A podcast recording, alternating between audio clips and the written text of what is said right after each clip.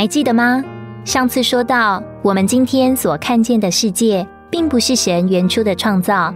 一开始，神创造了这美好有次序的天地。紧接着，《创世纪》第二句话说：“而地变为荒废空虚，渊面黑暗。”为什么呢？原来在第一句到第二句话之中，发生了一件事。以西结二十八章十一至十九节，详细记载了这件事的经过。在神创造天地之间，神已经先创造了天使，而在这许多天使之中，有一个最美丽、最有智慧的天使长，就是撒旦。圣经称他为明亮之星、早晨之子。正如晨星是众星中带头的，撒旦也必是众天使之首。神把撒旦放在诸天之上，神圣山上的伊甸园中。他的住处是用各样宝石造的，又有精美的骨笛在他那里。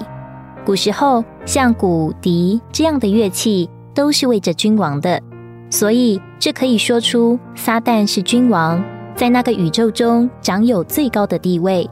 所以主耶稣才会称他为这世界的王，使徒也称他为空中掌权者的首领。他是非常接近神的。并且，他也被神特派在他的造物中领头，并带领他们敬拜神。神并没有创造一个邪恶的撒旦，神是创造一个善良而完全的天使长。从受造以来，他所行的都完全，本是智慧充足、全然美丽，是与神最亲近的一位，在神的造物中有最高的地位。可是到了某一个时候，这位天使长竟背叛了神。他注视自己的美丽就骄傲，他观看自己的荣光就败坏。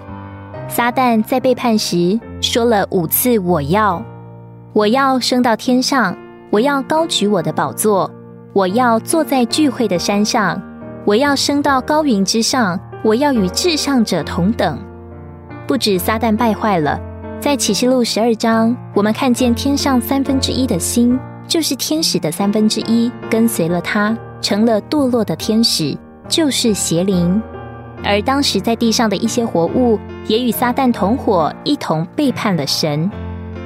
撒旦的背叛带进神的审判，神不能容忍在他的造物中有任何的背叛。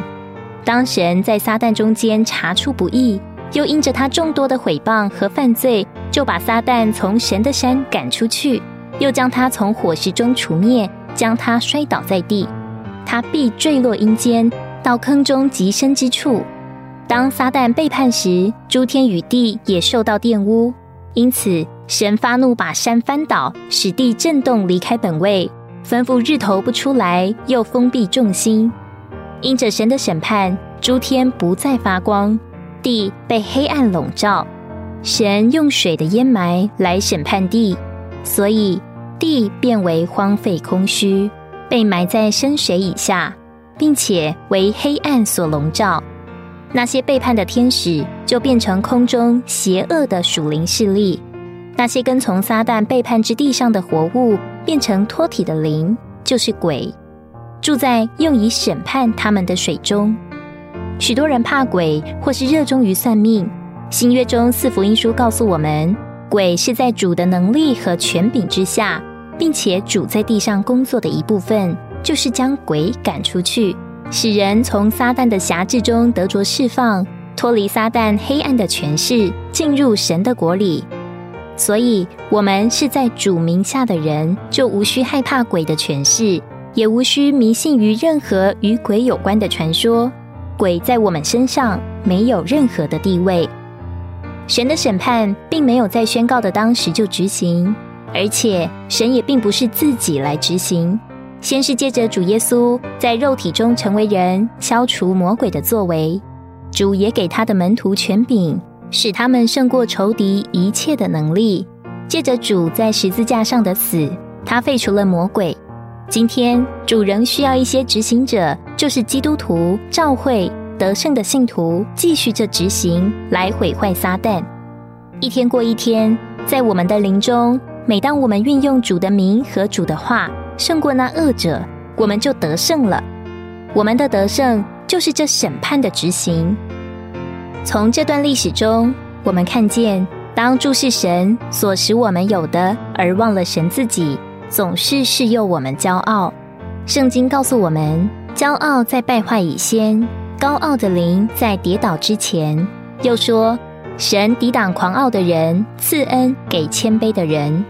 一切天然的美德和属性，以及一切属灵的恩赐，都可能被魔鬼利用，使我们骄傲。今天，那骄傲的魔鬼仍在遍地游行，寻找可吞吃的，也就是和他一样骄傲的人。在这世上，主耶稣是一个好榜样。主耶稣原本是神的儿子，但他不仅不以此为傲，反而倒空自己，取了奴仆的形状，成为人的样式。撒旦是高抬自己，主耶稣是降卑自己，因此主耶稣胜过了撒旦，撒旦在他里面毫无所有。